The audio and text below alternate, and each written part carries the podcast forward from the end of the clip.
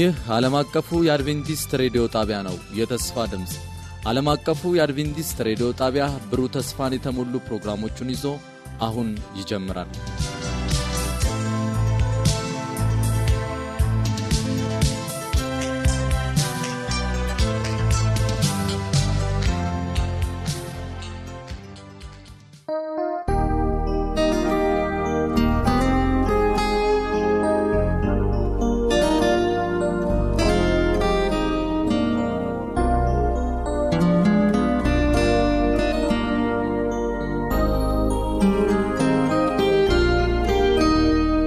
ከዓለም አቀፍ አድቬንቲስት ሬዲዮ ዘወትር በዚህ ሰዓት እየተዘጋጀ ወደ እናንተ የተወደዳችሁ አድማጮቻችን የምናደርሰው የተስፋ ድምፃችን ነው። እናንተም አድማጮቻችን በዚህ ሰዓት ምርጫችሁን የዓለም አቀፍ አድቬንቲስት ሬዲዮን ስላደረጋችሁ እጅግ በጣም እናመሰግናችኋለን። በሚኖረን ቆይታ ደግሞ መልካም የሆነ መንፈሳዊ በረከት እንደምታገኙ ተስፋ እናደርጋለን። አድማጮቻችን ዛሬ ወደ እናንተ የምናደርሰው ልዩ የሆነ የመጽሐፍ ትረካን ይሆናል። ጌታ ቢፈቅድ ዘወትር በዚህ ሰዓት ለሚመጡት ተከታታይ ሳምንታት ይህንን ተረካ ይዘንላችሁ እንቀርባለን። ለምንድን ነው እየጸለይኩ ሕይወቴ ያልተለወጠው? በእውነት ይህን ጥያቄ የምንጠይቅ ስንቶችን ሆን? አዎ የብዙዎቻችን ጥያቄ ነው። የጸሎት ያለህ በሚል ርዕስ ፓስተር መልአክ አለማየሁ በየትኛውም የክርስቲያን ቤተ እምነት አጥር ሳይገድበው ተቀባይነት ስላለው የጌታችን የኢየሱስ ክርስቶስ አባታችን ሆይ ጸሎት በስፋት በዳሰሰበትና ከላይ ቀደም ብለን ላነሳነው ጥያቄ መጽሐፍ ቅዱሳዊ ምላሽ የሚሰጠውን መጽሐፍ ትረካ ክፍል አንድን ዛሬ ይዘንላችሁ እንቀርባለን። ትረካውን የሚያቀርብልን ወንድም ይደግ ተሰማ ይሆናል። መልካም የበረከት ጊዜ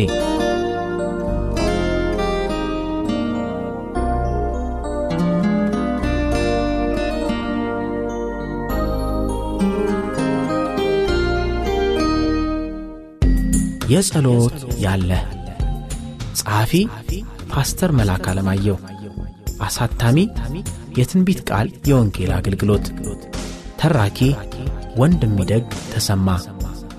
የጸሎት ያለ ክፍል አንድ።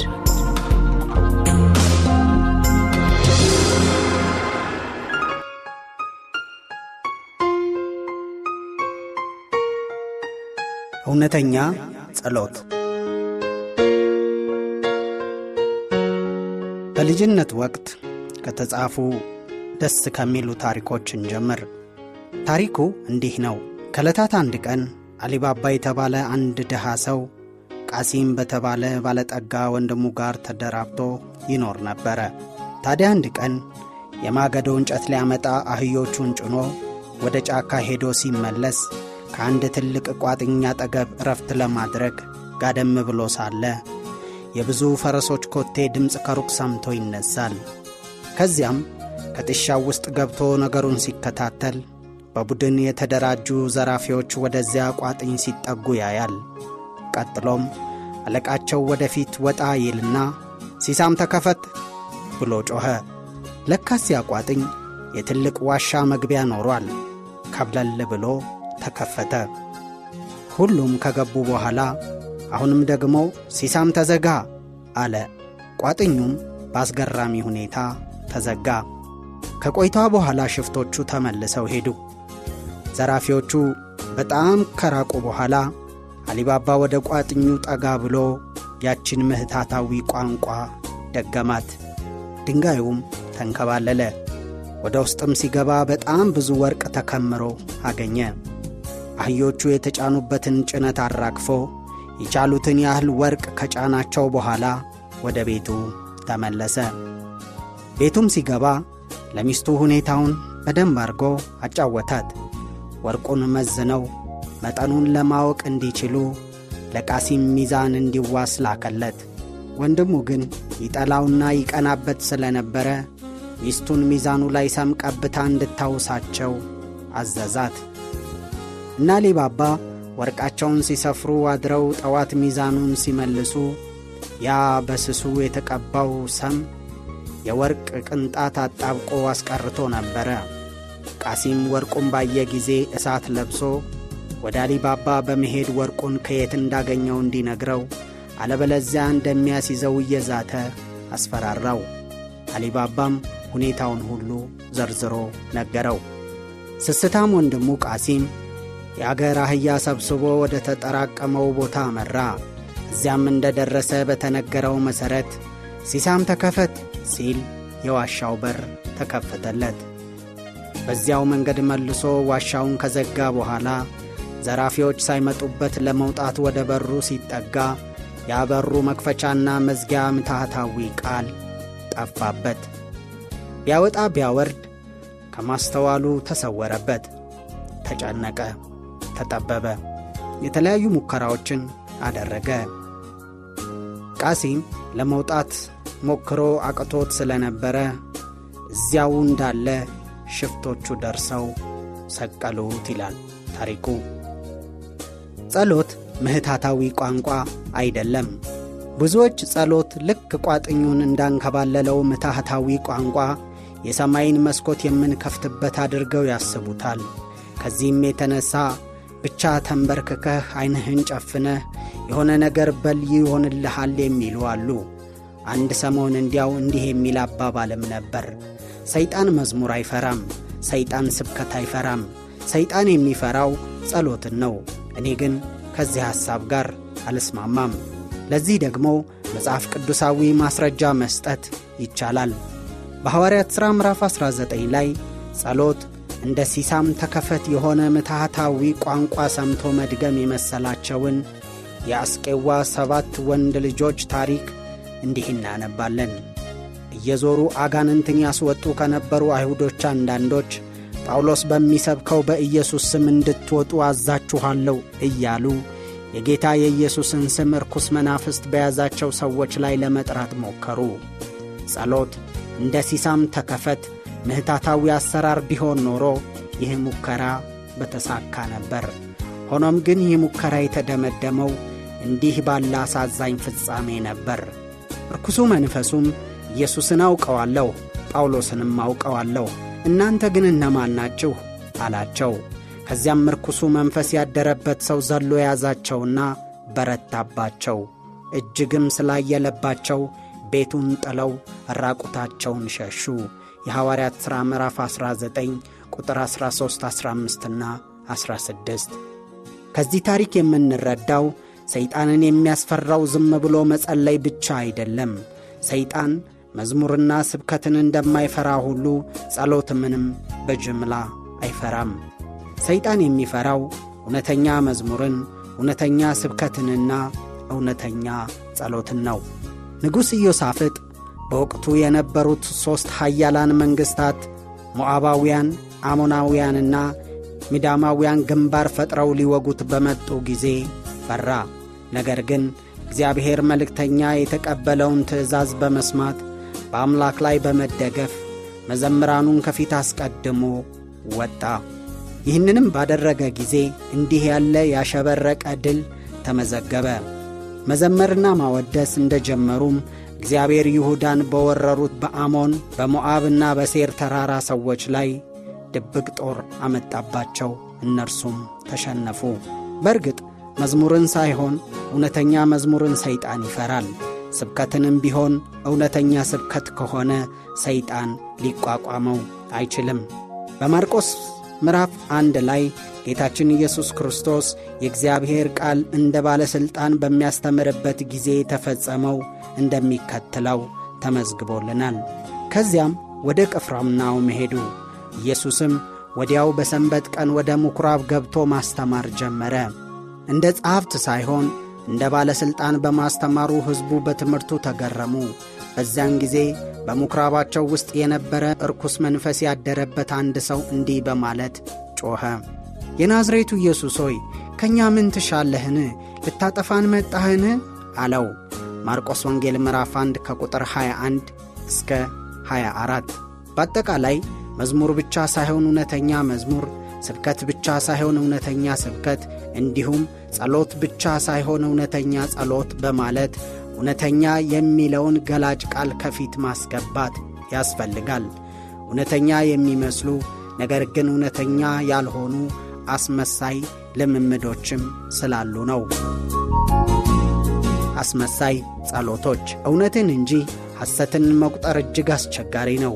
ምክንያቱም እውነት አንድ ስትሆን ሐሰት ግን እያደር የሚበዛ ስለሆነ ነው። የተሳሳቱ የጸሎት ዐይነቶችም በሙላት መጥቀስ ባይቻልም ዋና ዋና ከሆኑት መካከል ሦስቱን ቀጥለን ባጭሩ ለማየት እንሞክር። አንደኛው የተለምዶ ጸሎት ሲሆን ሁለተኛው የግብዞች ጸሎት ነው። መጨረሻው ሦስተኛው ደግሞ የአሕዛብ ጸሎት ይባላል። የተለምዶ ጸሎትን ስናይ ብዙዎች ስለ ጸሎት ምንም የማያውቁ ሳይሆኑ ከልጅነታቸው ጀምሮ የለመዷትን ቃል የሚደግሙ ናቸው። በሰላም ያሳደርከኝ በሰላም አውለኝ በሚል የማለዳ ጸሎት የከፈቱትን ቀን በሰላም ያዋልከኝ በሰላም አሳድረኝ በሚል የማታ ጸሎት ያጠቃልሉታል። ትንሽ መጨመር ካስፈለጋቸው ደግሞ ሲበሉ ባርክልኝ ይላሉ። ለጸሎት ጊዜውን ክብደት ሰጥቶ ጊዜ ወስዶ መጸለይ ግን ለብዙዎች በችግር ጊዜ ብቻ የሚታወስ ነው። አንድ ሰው ይህንን አስመልክቶ ሲናገር ጸሎት ለብዙዎች እንደ ተለዋጭ ጎማ ነው ያለውን ማስታወስ ይቻላል። የእኛስ የጸሎት ሕይወት ምን ይመስላል? በዘልማድ ጸሎት ውስጥ ነን ወይስ ጸሎታችንን ከልባችን የመነጨና በማስተዋል የሚደረግ እውነተኛ ጸሎት ነው? ቀጥለን የምናያቸው ሁለት አስመሳይ ጸሎቶች ደግሞ ጌታችን በተራራው ስብከት ላይ ያስተማራቸው ናቸው። ጌታችን በዚህ ተራራ ስብከቱ ላይ ስለ ጸሎት ለማስተማር ጊዜ ወስዶ ነበር። በማቴዎስ ወንጌል ምዕራፍ 6 ከቁጥር 5 እስከ 15 በሚያስተምርበት ጊዜ ጸሎት የሚለውን ስያሜ ተሰጥቷቸው ሰዎች የሚፈጽሟቸው ሃይማኖታዊ ልምምዶች ሁሉ እውነተኛ ጸሎቶች እንዳይደሉ አስረዳ። ሁለተኛው ከላይ እንደ ጠቀስነው የግብዞች ጸሎት ነው። ይህም በማቴዎስ ወንጌል ምዕራፍ 6 ከቁጥር 5 እስከ 6 ድረስ ይገኛል። የግብዞች ጸሎት አስመሳይ ተብሎ የተጠራበት ምክንያት አድራሻውን የሳተ ጸሎት በመሆኑ ነው። ግብዝነት የተባሉት ፈሪሳውያንና ጸሐፍት ሲጸልዩ ዐይናቸውን ወደ ላይ አንስተው በአንደበታቸው ግሩም ቃላትን እያዥጎደጎዱ የልቦናቸው ዐይን ግን በዙሪያቸው ወዳሉና ወደሚያዩአቸው ሰዎች ያነጣጠረ ነበረ። የሚጸልዩት በእነርሱ ለመታየት ነውና የሚፈልጉትም ሰሚዎቻቸውን ማስደመም ነው። እኔና እናንተስ በጸሎታችን የአድማጮቻችንን ልብ ለመስረቅ የምንጋደል ነንን? ሦስተኛው የአሕዛብ ጸሎት በማቴዎስ ወንጌል ምዕራፍ 6 ከቁጥር 7 እስከ 8 ድረስ ይገኛል። አሕዛብ ደግሞ ከንቱ ቃላትን በመደጋገምና በማስረዘም የአምላካቸውን ልብ ማራራት የሚችሉ የሚመስላቸው ናቸው። የእነርሱ ጉዳይ ለአማልክቶቻቸው ብዙም ግድ እንደማይሰጣቸው ስለሚያስቡ የአማልክቶቻቸውን ትኩረት ወደ እነርሱ ለማድረግ ብዙ ነገርን በመፈጸም ይጸልያሉ። እኛስ በጸሎታችን የእግዚአብሔርን አንጀት ለመብላት የእኛ ነገር ግድ እንደሚለው ለማሳሰብ ምን እያደረግን ይሆን? ባጭሩ ከልብ ሳይሆን በዘልማድ ልብን ለጌታ በማፍሰስ ሳይሆን ሰውን ለማስደመም የሚጸለይና እግዚአብሔርን እንደ ጨካኝ ቆጥሮ እሱን ለማራራት የሚደረግ ጸሎት ሁሉ አስመሳይነት ነው። ታዲያ እውነተኛ የሚባለው ጸሎት ምን አይነት ጸሎት ነው? እውነተኛ ጸሎት እውነተኛ ጸሎት እንደ ግብዞች መደነቅን ፍለጋ አድራሻውን ወደ ሰዎች አድርጎ በምድር ላይ የሚቀር አይደለም። ወይም እንደ አሕዛብ እግዚአብሔር በእኛ ጉዳይ ውስጥ ለማስገባት በመጣር ሰማይን ወደ ምድር ለማውረድ የሚደረግ ትግልም አይደለም። በአንጻሩ እውነተኛ ጸሎት በምድርም እንደሆነ በሰማይም ይሁን የሚል ሳይሆን በሰማይ እንደሆነ በምድርም ይሁን በማለት የሚጸለይ ሰማይን ወደ ምድር ለማውረድ ሳይሆን ምድርን ወደ ሰማይ ከፍ ለማድረግ የሚጸለይ የእግዚአብሔርን አጀንዳ ሳይሆን የእኛን አጀንዳ በእርሱ የሚቀይር ነው። በሉቃስ ወንጌል ምዕራፍ 11 ቁጥር 1 ላይ ቃሉን ስናነብ ጌታ ኢየሱስ ሲጸልይ እናገኘዋለን። ነገሩ እንዲህ ነው። አንድ ቀን ደቀ መዛሙርቱ ከኢየሱስ ተለይተው ሲመለሱ ከእግዚአብሔር ጋር በጸሎት ሲገናኝ አገኙት። በጸሎቱም በጣም ከመመሰጡ የተነሣ የእርሱም መምጣት እንኳን ልብ አላለም። ይልቁንም ድምፁን ከፍ አድርጎ መጸለይ ቀጠለ። ፊቱም በሰማይ ብርሃን ተሞልቶ ነበር። በዚህ ጊዜ ጸሎቱን ይሰሙ የነበሩት የደቀ መዛሙርቱን ልብ ቀለጠ። ከአባቱ ጋር እንዲህ ያለ ረጅም የግል ጊዜ በተደጋጋሚ እንደሚወስድ ታዝበዋል። የሚገርመው ደግሞ ቀኑን የሚያሳልፈው ብዙ ጊዜ ለእግሩ መረገጫ እንኳን እስኪያጣ የሚያስጨንቀውን ሕዝብ ለማገልገልና በሌላ ጎን ደግሞ ሊያጠምዱት የረቀቀ ወጥመዳቸውን ይዘው የሚመጡበትን የሃይማኖት መምህራን ለመጋፈጥ እየተጋ ነበር። ይህ እጅግ ከባድ ሥራ አድክሞት ስለነበር እናቱና ወንድሞቹ ከሥራው ጫና የተነሣ በድንገት እንዳይሞት ሁሉ ይሰጉለት ነበር። ነገር ግን እንዲህ ካለ አድካሚ ውሎው በኋላ በጸሎት ቆይታ አድርጎ ሲመለስ ያ በፊቱ ላይ የነበረው ድካም ይገፈፋል። በምትኩ ልዩ የሆነ መታደስ፣ የሰላም ድባብና የሚያንጸባርቅ የብርሃን ጸዳል ይታይበት ነበር። እንግዲህ ደቀ መዛሙርቱ ይህንን ሁሉ ታዝበዋል። አሁንም ልክ እንደ ኢየሱስ ጸሎቱን እንደ ጨረሰ ከልባቸው የፈለቀውን ልመና እንዲህ በማለት አቀረቡለት። ጌታ ሆይ መጸለይን አስተምረን። ከጥቂት ጊዜያት በፊት አንዲት እህት መጽሐፍ ቅዱስ ስታጠና እንዲህ ስትል ተናግራ ነበር። መጽሐፍ ቅዱስን የማታውቅ የልማድ ጸሎት ደንበኛም ነበረች። ከዚያም ከእኛ ጋር ማጥናትን የመጽሐፍ ቅዱስ ጥናትን ስትቀጥል አንድ ጥያቄ ጠየቀች። ጥያቄዋም ጸሎት መጸለይ ስለማልችል እባካችሁን ጸሎትን በወረቀት ላይ ጻፉና ስጡኝ የሚል ነበር። ደቀ መዛሙርቱም በዚህ ስፍራ ላይ ያነሱት ጥያቄ ግን እንደዚች እህት ጸሎት ጸልየው ስለማያውቁ የጸሎት ሐሁን ለመቁጠር አይደለም። ነገር ግን እስከ ዛሬ በልማድ የሚጸልዩት ጸሎት ኢየሱስ እንደሚጸልየው ውጤታማ ጸሎት ሆኖ ስላላገኙት ነበር። የእርሱ ረሃብና ጥማት ጸሎት ሳይሆን እውነተኛ ጸሎት ነው። እውነተኛ ጸሎት ደግሞ ጸላዩን ይለውጣል። ከምድራዊ ነገር ነጥቆ በሰማያዊ አካባቢ አየር ውስጥ ይጨምራል። የሰማይን አጀንዳ በሕይወታችን ተፈጻሚ ያደርጋል። እኛስ ቢሆን ዛሬ እንደ ደቀ መዛሙርቱ አስመሳይነት ሳይሆን እውነተኛ ጸሎት ለመማር ናፍቆታችን ይሆን? ጌታ የደቀ መዛሙርቱን የእውነተኛ ጸሎት ረሃብና ጥማት አይቶ ከዚህ በፊት በተራራው ስብከት ላይ ያስተማራቸውን በመድገም በተለምዶ የአባታችን ሆይ ወይንም ጌታ ያስተማረውን ጸሎት በመባል የሚታወቀውን ጸሎት ነገራቸው። ይህ ጸሎት እጅግ የታወቀ የዛኑ ያህል ደግሞ የማይስተዋል ጸሎት ነው። ሕፃናት ልጆች እንኳን በቃላቸው ያውቁታል። ብዙዎችም አፋቸውን ፈተውበታል። የዛኑ ያህል ደግሞ ትርጉሙ ከብዙዎች የተሰወረ ነው። አንድ ፕሮግራም መሪ እንዲህ የሚል ወረቀት ለፕሮግራሙ አዘጋጆች አደረሰ። ሰባኪው ስብከቱን በጣም በማስረዘም ሰዓቱን ስለጨረሰው የመጨረሻውን ጸሎት አባታችን ሆይ እንዲሆን አድርግ። ይህ ጸሎት ግን ሰዓት ሲሄድብን ማካካሻ እንዲሆን የተሰጠ አልነበረም። ብዙ ጊዜ ይህንን ጸሎት ስንጸልይ በጣም የተለመደ ከመሆኑ የተነሳ የምንለውን አናስበውም። ይህንን የታዘበ አንድ ሰው አንድ ጥያቄ አዘጋጅቶ በፈተናው ላለው ሽልማት ሊሰጥ ቃል ገባ። ፈተናውም ይህንን ነበር። የአባታችን ሆይን ጸሎት በልቡ ሌላ ሳያስብ ትኩረቱን ሙሉ ለሙሉ ጸሎቱ ላይ አድርጎ መጨረስ ሲሆን ሽልማቱ ደግሞ ፈረስ ነበር። ይህንን የሰማ አንድ ሰው ፈተናውን ለመፈተን መጣ።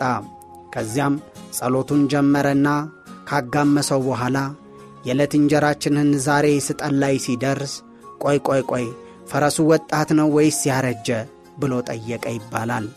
የአስቂኝ ታሪክ ምን ያህል ጸሎትን ከልባችን ሳይሆን በከንቱ ድግግሞሽ ብቻ እንደምንጸልየው ያሳያል። ጌታ ይህንን ጸሎት ያስተማረው ያለማስተዋል በከንቱነት ድግግሞሽ እንዲጸለይ አልነበረም። ነገር ግን እውነተኛ ጸሎት ማካተት ያለበት ነገር ለማስተማር ነው። ባጭሩ ጌታ ያስተማረው ይህ ጸሎት የእውነተኛ ጸሎት ሞዴል ወይንም ናሙና ነው ማለት ይቻላል። ከሁሉም በላይ ጸሎቱ እግዚአብሔርን ወደ እኛ የሚያወርድ ሳይሆን እኛን ወደ እርሱ ከፍ የሚያደርግ ነው። በመሆኑም በሰማይ እንደሆነች እንዲሁም በምድር የሚለውን ሐረግ እንደየጸሎቱ መሽከርከሪያ ዛቤ አድርገን ልናስበው እንችላለን። እውነተኛ ጸሎትን ሞዴል መመርመር ይቻላል። መመርመራችንንም ደግሞ ስንቀጥል እግዚአብሔር የእውነተኛ ጸሎት ትርጉም የበለጠ እንዲያስረዳንና በእውነተኛ ጸሎት ልምምድ ውስጥ ገብተን ከምድር ወደ ሰማይ ከፍ እንድንል ልባዊ ጸሎት ያስፈልጋል።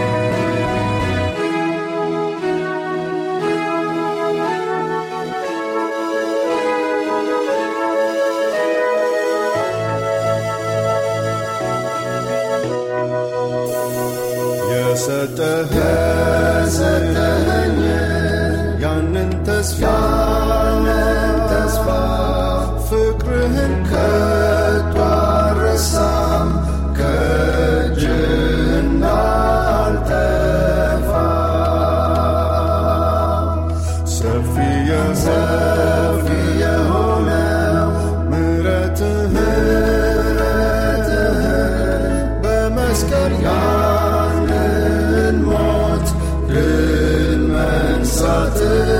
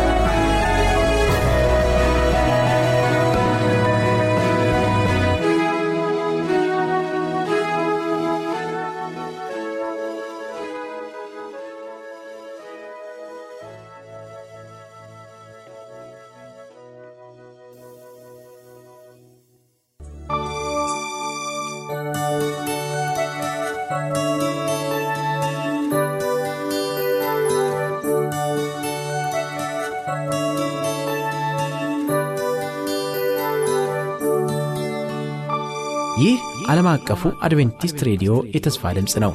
ዘውትር ማለዳ ከ12 ሰዓት 30 እስከ 1 ሰዓት ድረስ የሰማይ አምላክ ለሰው ዘር በሙሉ ያለውን መልካም ሐሳብና የፍቅር ቃል በተለያዩ ፕሮግራሞች በእግዚአብሔር ቃል ጥናት፣ በጤና፣ በወጣቶች፣ በምክረ ቤተሰብ፣ በመዝሙር፣ በጥያቄና መልስ፣ በድራማ፣ በትረካ፣ በምስክርነትና በሌሎችም እጅግ ግሩም በሆኑ አቀራረቦች ልዩ ልዩ ፕሮግራሞችን ይዞላችሁ ይቀርባል።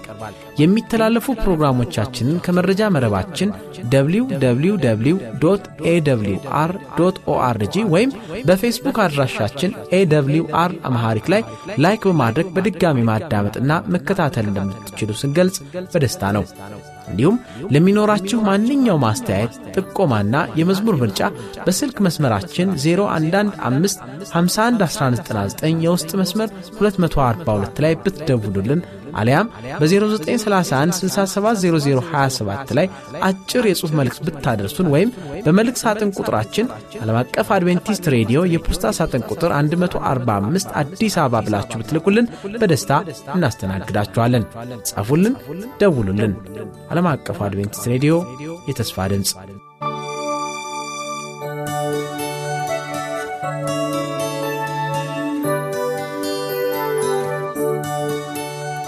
አድማጮቻችን በነበረን ቆይታ መልካም የሆነ በረከት እንዳገኛችሁ ተስፋ እናደርጋለን።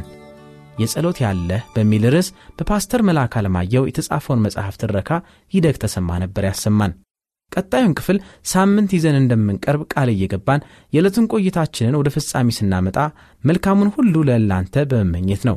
ነገ በሚኖረን ልዩ የወጣቶች ፕሮግራምና የዕለቱ መንፈሳዊ መልእክት በምናቀርብበት ጥንክር እስከምንገናኝ ድረስ ሰላሙን ሁሉ ለእናንተ ተመኘን። መልካም ቀን